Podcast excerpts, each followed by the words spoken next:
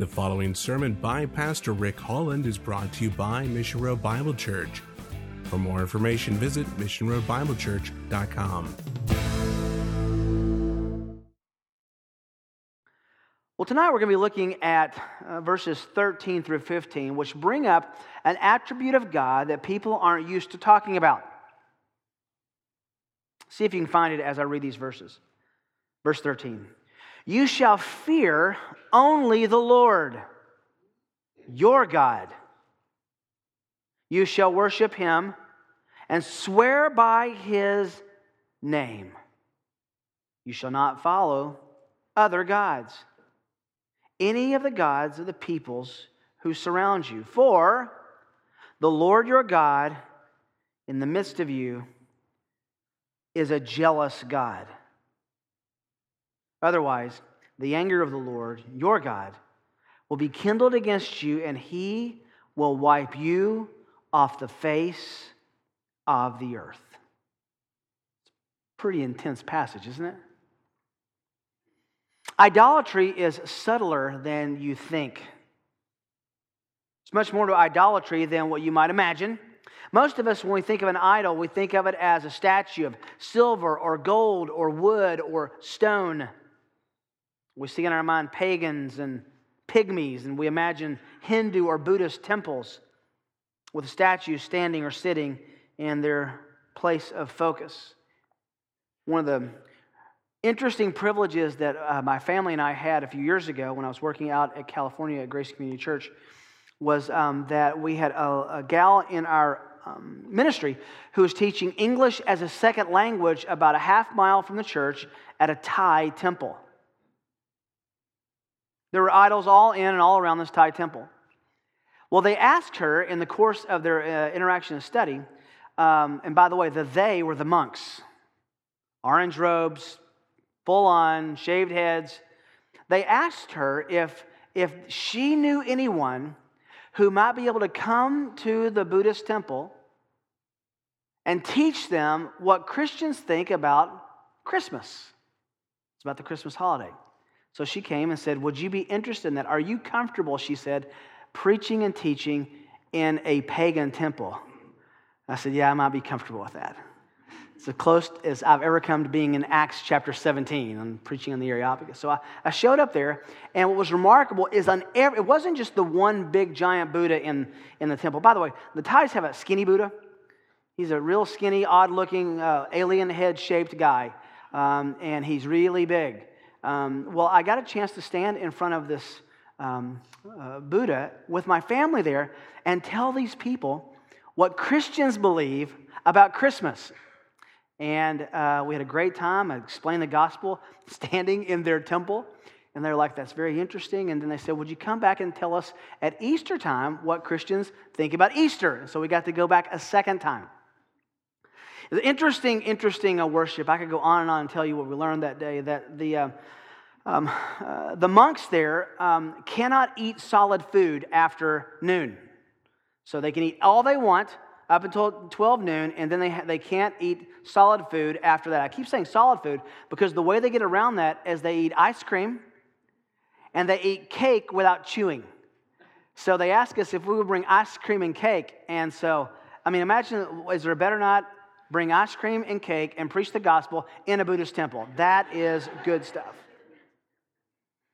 But it was remarkable to stand there, and I can't tell you the overwhelmed feelings I had standing there with Buddha right behind me and these monks in their orange robes sitting eating ice cream, listening to me teach them about the gospel. That's usually what we think about when we think of idolatry. All these ideas would be accurate and true in some form and in some circles. But I think there's a more sinister sort of idolatry, a much more devious idol. This kind is invisible to the eye. Sometimes it's known only to the worshiper, and other times it's known by everyone except the worshiper, the idol this person worships. These are called idols of the heart. I remember teaching on this uh, some years ago and talking about the idols of the heart. And I had a very um, sincere young lady come up to me afterwards and says, I know that you really want to be biblical, Pastor, so would you please only talk about the idols that the Bible talks about? Just the real wooden, stone, gold, silver idols and not idols of the heart. I want you to stay, she said this, I want you to stay inside the pages of Scripture. So I said, Well, do you have a Bible with you? She did. And we turned over to Ezekiel chapter 14. You might want to look there. Ezekiel chapter 14. Ezekiel is uh, uh, being encouraged by the Lord to uh, pronounce judgment on the people who were drifting, and the sin he identifies is very interesting. Ezekiel chapter 14, verse 3 Son of man, these men have set up their idols in their hearts and have put right before their faces the stumbling block of their iniquity. Should I be consulted by them all? Verse 4. Therefore, speak to them and tell them, Thus says the Lord, any man of the house of Israel who sets up his idols where? In his heart, puts right before his face the stumbling block of his iniquity, and then it comes to the prophet. I, the Lord, will be brought to give him an answer in the matter in view of the multitude of his idols. It's very interesting that the idols of the heart are described as besetting sins here. Sins that are held on to as precious and treasures.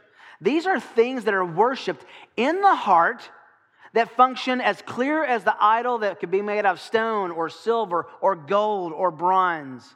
Let me give you some options of these idols of the heart. Materialism the idol of what I can get and what I can own. We just left the Christmas season, which is uh, uh, maybe one of the, the biggest promoters of the, the idol of materialism in our culture and certainly in our seasons.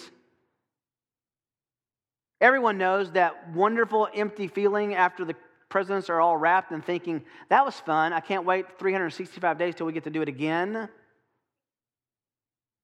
Many people worship that thing, and you understand things, you can worship them, but they will never satisfy you. You have never gotten a thing, and after getting that thing, said, I am so satisfied with this thing, I will never want anything else, right? Another idol is hedonism, the idol of what I can enjoy. I want to experience, enjoy, uh, you name it. Whatever causes me to feel or experience something pleasurable, you pursue that. Then there's the idol of social status in the heart, the idol of what others think about me, what they think about us. That idol pops up in almost every conversation we have almost every day. What does this person think about me? We set up that idol, we worship it, we bow to it, we, we um, do anything we can to make sure it's shiny. Then there's the idol of ambition. It's the idol of what I can accomplish, what I can achieve. This is where we think I'm better than someone else at, you name it, which gives us significance and meaning in our hearts. Basically, an idol is simply this if you want a, a kind of a working definition. An idol is anything in your life that you will sin to get or have or experience, or sin because you don't have it or get it or experience it. If you can identify that, you've just identified the idol in your heart. All of these idols really make one composite image in our minds and our hearts. All of them point to one main idol in the heart, and that idol is drum roll in the mirror. It's oneself. It's the de- desire for the world and others to all work in some combined way to make me happy. Isn't it interesting? These idols of the heart, which were all, all referencing self and self enjoyment, self fulfillment, uh, self gain, all of those go exactly diametrically opposed to the gospel, which says, let a man take up his cross, deny himself, and follow me. Idols of the heart are about competing loyalties and affections. And these competing loyalties and affections compete with God for your attention for your resources, for your love, for your affections. You know, I wish we had time just to stop and spend a few minutes praying right now and say, Can you identify the idols in your heart? What are the idols in your heart? What is it that you will sin to get or to experience? What is it that you will sin because you didn't get it or didn't experience it? God's perspective about idolatry is interestingly all bound up in one of his attributes that we don't talk too much about. The attribute is right here. It jumps off the pages of Deuteronomy, and we're going to go back into the book of Exodus. Turn to Exodus 34 to find a little bit more about this attribute of God, and it's God's jealousy. God's jealousy. In Exodus 34, you'll remember this is just after Moses goes up the second time uh, on the mountain to receive the Ten Commandments. This is the second copy. The first copy he came down and shattered uh, after he found in uh, chapter 32 the worship of the golden calf.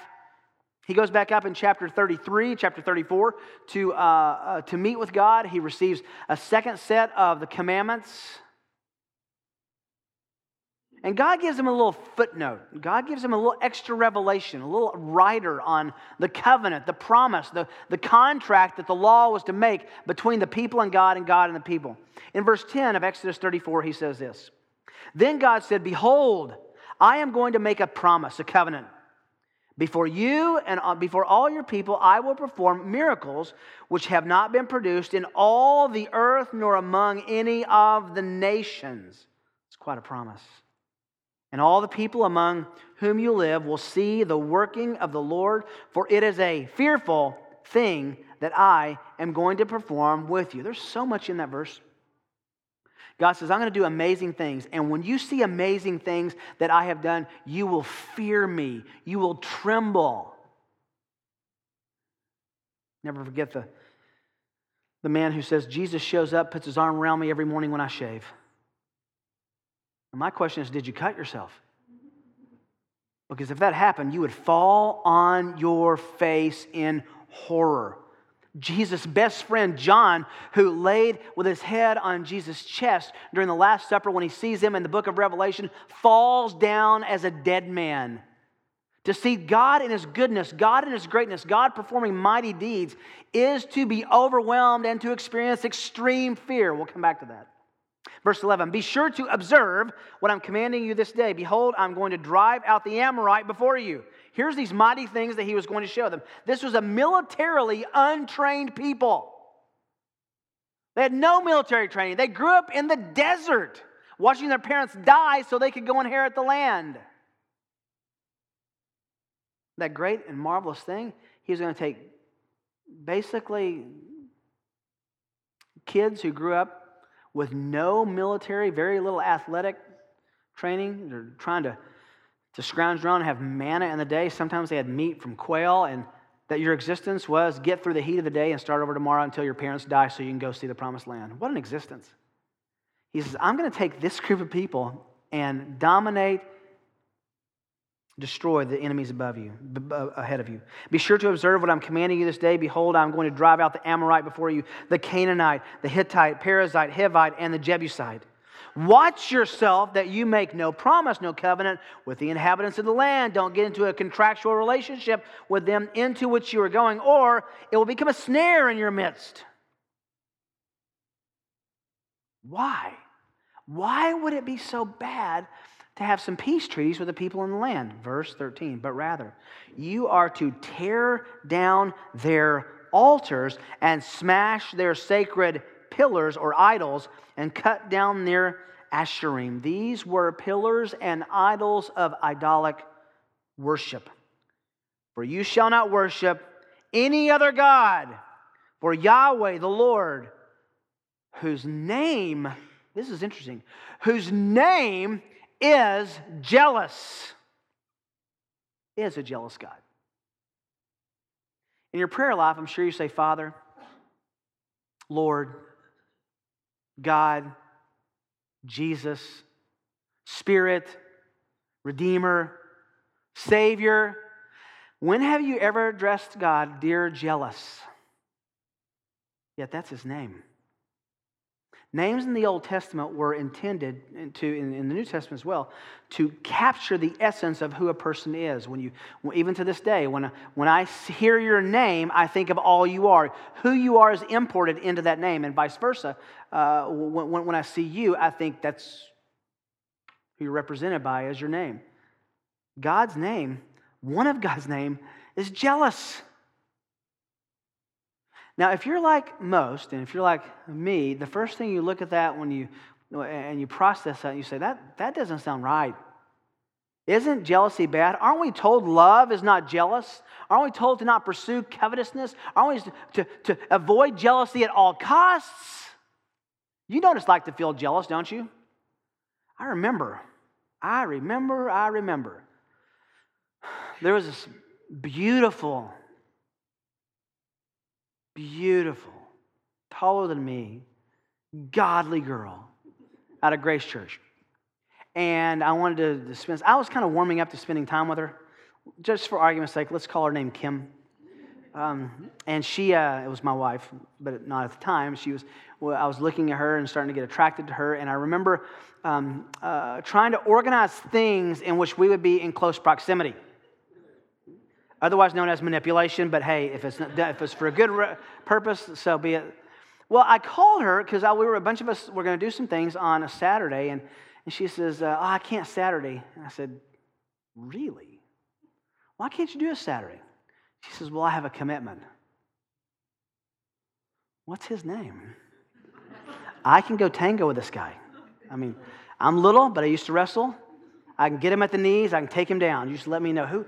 And so now I felt in my heart. Do you know when the vagus nerve fires and you just kind of feel this, this rush like, this is not right, something is not right here? And I said, Really? What commitment do you have? Had nothing to do with a guy, for which I was really thankful. But I know what it's like to be jealous. Jealousy and that probably was a wrong jealousy, is wanting to own or possess something. So, in general, and I say in general because there are some ways we should be jealous for the Lord, and a husband should be jealous for his wife in a, in a way that protects her. But generally, most jealousy that we experience is sinful jealousy, which says, I want to own a person, I want to control a person, therefore, my jealousy is the emotion of wanting to be like God. God can be jealous because his desire to own a person is not sin. It's his right. That's who he is. God's jealousy is not sinful. God's jealousy is deserved. God's jealousy makes sense because He alone can own a person. So, anyone, especially those who call themselves a Christian, here, those who are in the covenant community call themselves Jews, anyone who names the name of God, Yahweh, here as their Lord, Savior, Redeemer, owes their entire life to Him. And when when affections are drawn away to other affections, either outside our body or inside our heart, as Ezekiel confronted, idols of the heart, idols in the world, then we are idolaters. Again, where do what will you do?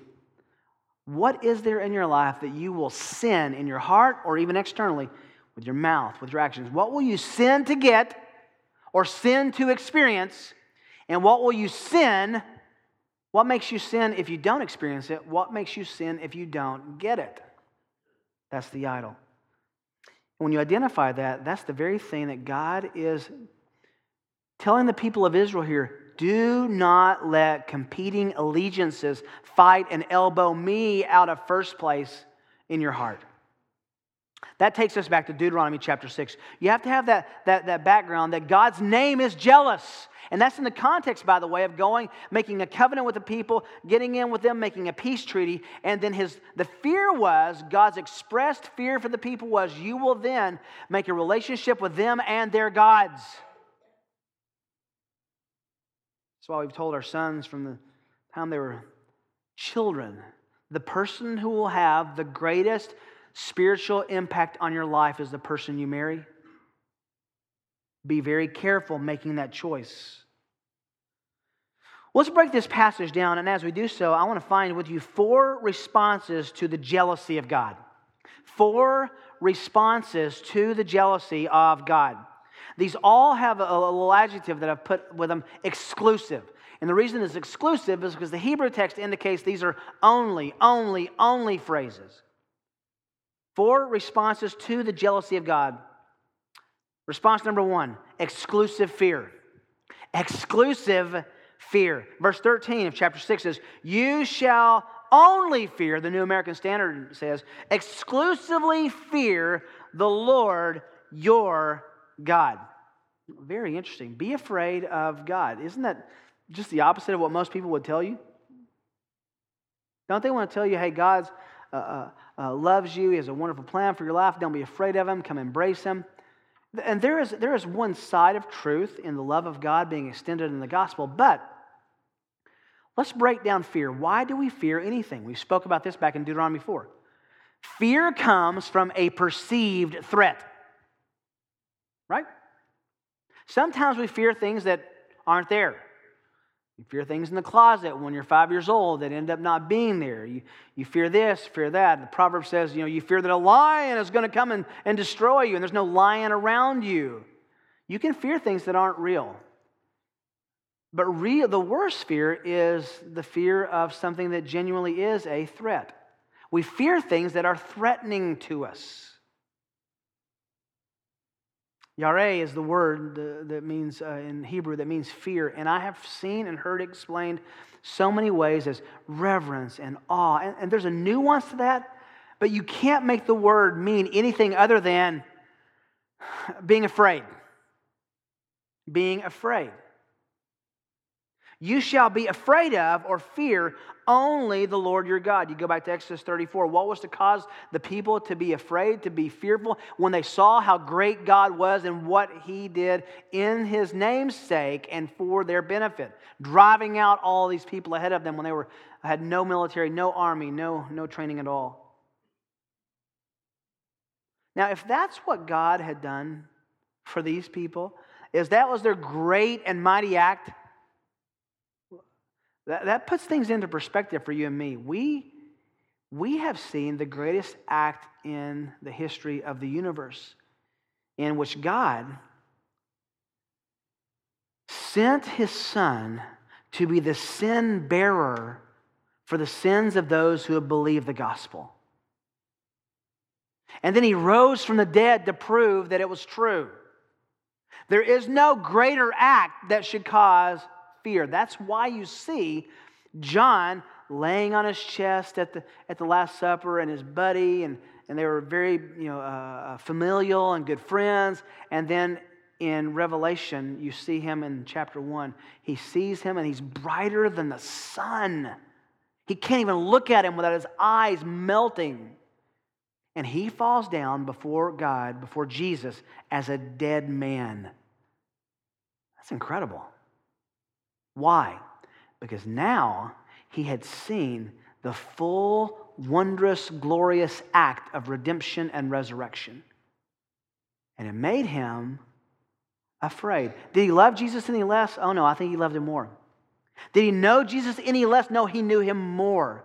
Did he care about Jesus any less? No, his care was off the radar chart. But he saw him as he was, understood his greatest act, and it caused him to fear.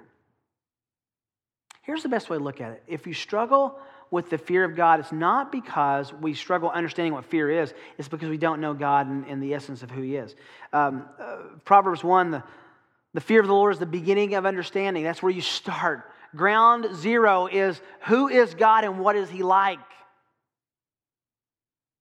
If you go back over to Deuteronomy chapter 4, verse 10, remember the day you stood before the Lord at Horeb when the Lord said, Assemble the people to me, that I may let them hear my words, so they may learn to fear me all the days they live on the earth, and that they may teach their children. Very interesting. Look over at chapter 5, verse 29.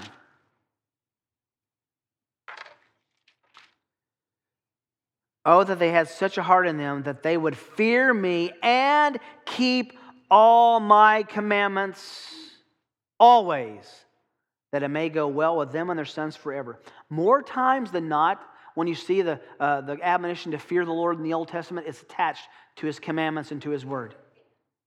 You cannot learn to reverence and fear God without a thorough understanding of God, and you cannot get a thorough understanding of God without reading the Bible. Yes, this is the Read Your Bible More sermon, aren't they all? So the question is, do you fear God? Now we could go over into Second Corinthians chapter 7. This is not simply an Old Testament uh, admonition. I've heard people say, well, sure, you fear the God of the Old Testament because he was so wrathful, he was so mean and drove out all these armies and was such a God of war. And yet, in Second Corinthians chapter 7, Verse 1 Therefore, having these promises, beloved, let us cleanse ourselves from all defilement of the flesh and spirit, perfecting holiness what? In the fear of God. Ephesians 5:21 says the same thing. Second Peter, I want to excuse me, First Peter. This is a powerful passage. Uh, Peter writing to those Christians who are fleeing in persecution, and in First Peter chapter two, uh, verse 17, he says, "Honor." I love this how pithy he is. Honor all people, love the brotherhood, fear God, honor the king. So, in your theology of living and all of your ethic, fear God. It's just one of the ways you express holiness. So, here in back in Deuteronomy chapter 6 now, God is saying, Fear me and fear me exclusive, exclusively. Let you, the, the, the honor and the reverence you would give something that would be a threat come to me, because there is no greater threat than the one who can punish one in hell forever. And even though he's not going to do that to us who know his son, he still is the great judge and still worthy of awe and reverence and fear. First response to the jealousy of God is exclusive fear. By the way, we're saying this is a response. If you go look down in uh, um, uh, the end of these verses, uh, he says, For God is a jealous God, so everything builds toward that. That's where he talks about the, the jealousy of God. That's the, the purpose clause, the motivation clause. Number two, exclusive worship. Not only exclusive fear, exclusive worship. This can't be any simpler than what you, what you read in the text. And, verse 13, you shall worship him and swear by his name. Worship is a very interesting Hebrew word.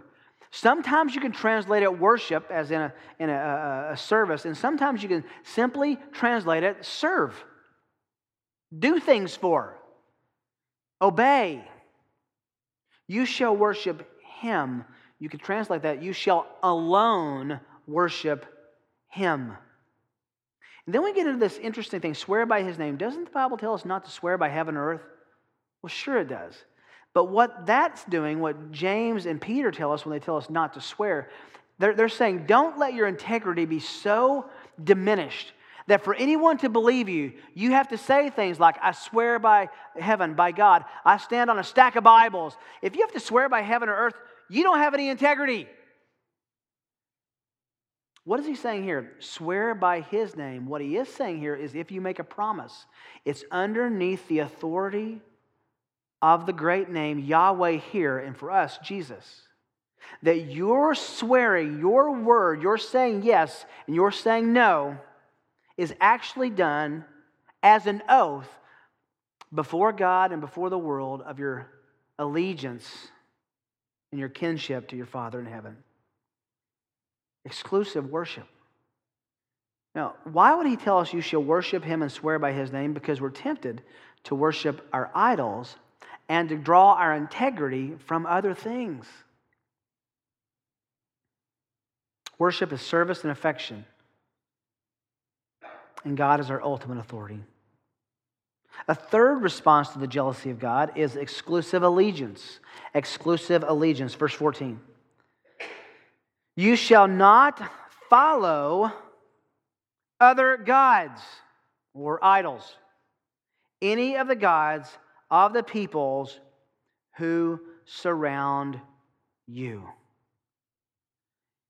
Students, can I talk to you just for a second? Junior hires, high schoolers, collegians.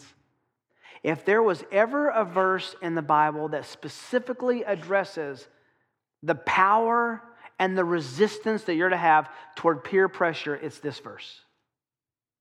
Look at it again. You shall not follow other gods. That sounds simple enough.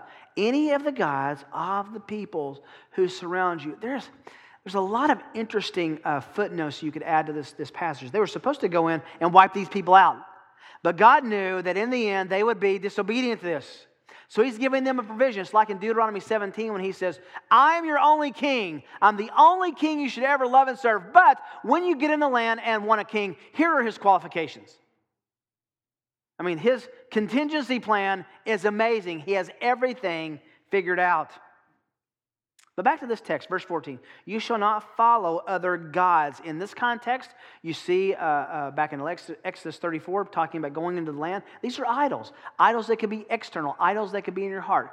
And by the way, we do have external gods, not just idols of the heart today. It could be a car, it could be your house, it could be a possession, it could be an experience, it could be a drug, it could be a drink. Anything that you will sin to experience or sin in order to obtain, or sin because you're deprived of that pleasure. External or internal, those are gods that beckon us to worship them in our day and in our life. But then you find out this peer pressure any of the gods of the peoples who surround you. How blessed is the man who does not walk where? near the wicked. Summarize that whole psalm. You, you, you're avoiding the wicked. Does that mean that we somehow excise ourselves in the world? That we, uh, we, we, we don't do homeschooling. We, we do room schooling and closet schooling. We're going to put all of our people in one closet with our family and never see the world, and that way we'll be holy and godly. None of you believe that. Of course, that's not true, but there were a group of people who did believe that. You ever heard of the monastic movement? The monks? who really believed their philosophy, their theology was if we could remove ourselves from the world and its influences, then we could be holy because that's what makes us sin. If I can remove myself from the people around me, I will be sinless. The problem is, you are and I am a sinner, and we don't need anybody around us to sin. This passage, however, is talking about people you're around. So, so um, back to the students for a second. Who, who do you choose as your friends? What are the value systems? Can, I make no bones and say about it and say, listen, your best friends ought to be in this building. Sure, you can have friends who are, who are unbelievers. You better have friends who are unbelievers so they can hear the gospel from you. The Great Commission doesn't start when you're 21. It Starts when you become converted. But you better choose your friends pretty wisely. We could take a long detour right now. We won't because of time and talk about Solomon. Started out so well in, in uh, 1 Kings. He uh, starts out just amazing. Um, and then he um, begins to have affection for foreign women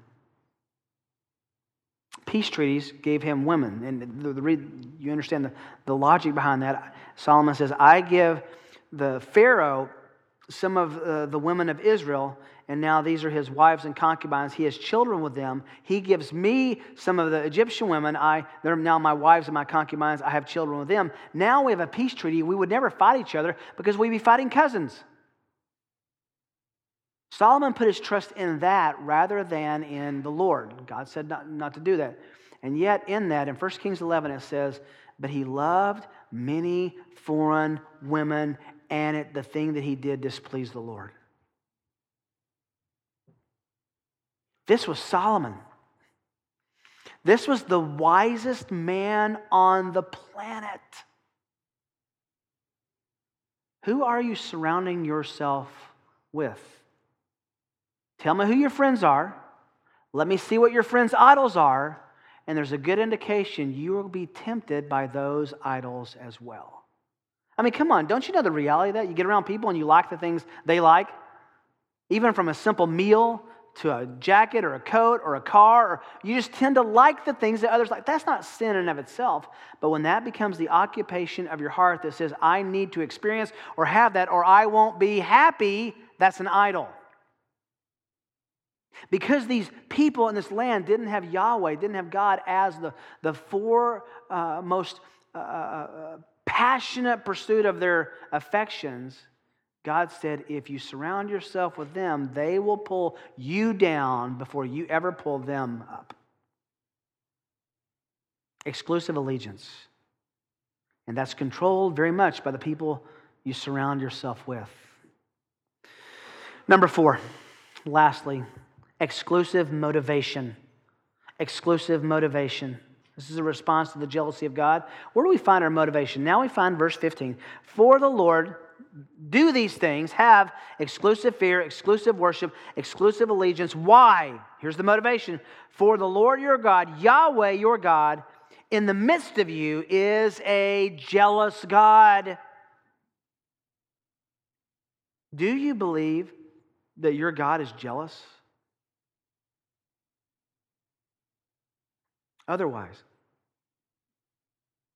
the anger of the Lord your God will be kindled against you. When he gets jealous, because that's who he is, he gets righteously and rightfully angry. And he will wipe you off the face of the earth. A few things we need to know about that. He was talking specifically to that generation. He'd already made an eternal covenant. He would populate the land with basically, if not these people, people who would follow him. He was talking specifically to individuals and say, if you don't do this, there will be serious consequences. Hebrews 12 is a very interesting passage. It says that the one, the sons that God loves, he disciplines. Can, can we just talk as friends here for a moment? If you are able to pursue sin, with no consequences, you have a really good reason to ask yourself, Am I a child of God? One of my greatest assurances in my, my own experience that, that God loves me and that I'm a Christian, I can't get away with anything. There just seems to always be this confrontation in my life. I have four wonderful people who tell me, Dad, Dad, or Honey, Honey, look at what you've done. I can't get away with much. That's grace, that's kindness of God. You shouldn't be able to get away with much. But if you can entertain sin over an extended amount of time with no consequence, you need to ask yourself if you are in the category of Hebrews chapter 12, which says, The one who's my son, whom I love, I discipline.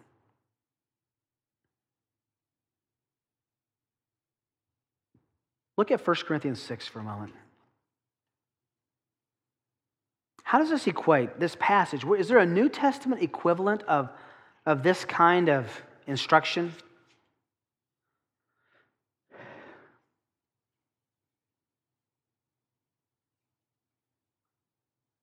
First Corinthians chapter 6, verse 12. All things, Paul says to a group of Christians, all things are lawful for me but not all things are profitable. Can, there's a lot of things, liberties and stuff I can do, not profitable. All things are lawful to me, but I will not be mastered by anything. How do you know if you're mastered by anything? Ah, that's when it becomes an idol of your heart, when it begins to control you, when you sin to get it or sin because you don't get it. Food for this food is for the stomach, the stomach is for food, but God will do away with both of them. Yet the body is not for immorality, but for the Lord, and the Lord is for the body. What do you mean? He's going to tell us. Now, God has not only raised the Lord, but will also raise up through his power. Do you not know that your bodies are members of Christ? Shall I then take away the members of Christ and make them members of a prostitute? May it never be. Or do you not know that one who joins himself to a prostitute is one body with her? For he says, the two shall become one flesh. But the one who joins himself to the Lord is one spirit with him. Verse 18 Flee immorality then. Every other sin that a man commits is outside the body, but the immoral man sins against his own body. I read all that to get to verses 19 and 20. Or do you not know that you, your body, the you you know of you, is a temple of the Holy Spirit, who is there, He's in you, whom you have from God, and that you are not your own. Is that clear? If it's not, verse 20 is the spiking the ball in the end zone. For you have been bought with a price. Therefore, glorify God in your body. God is jealous for us.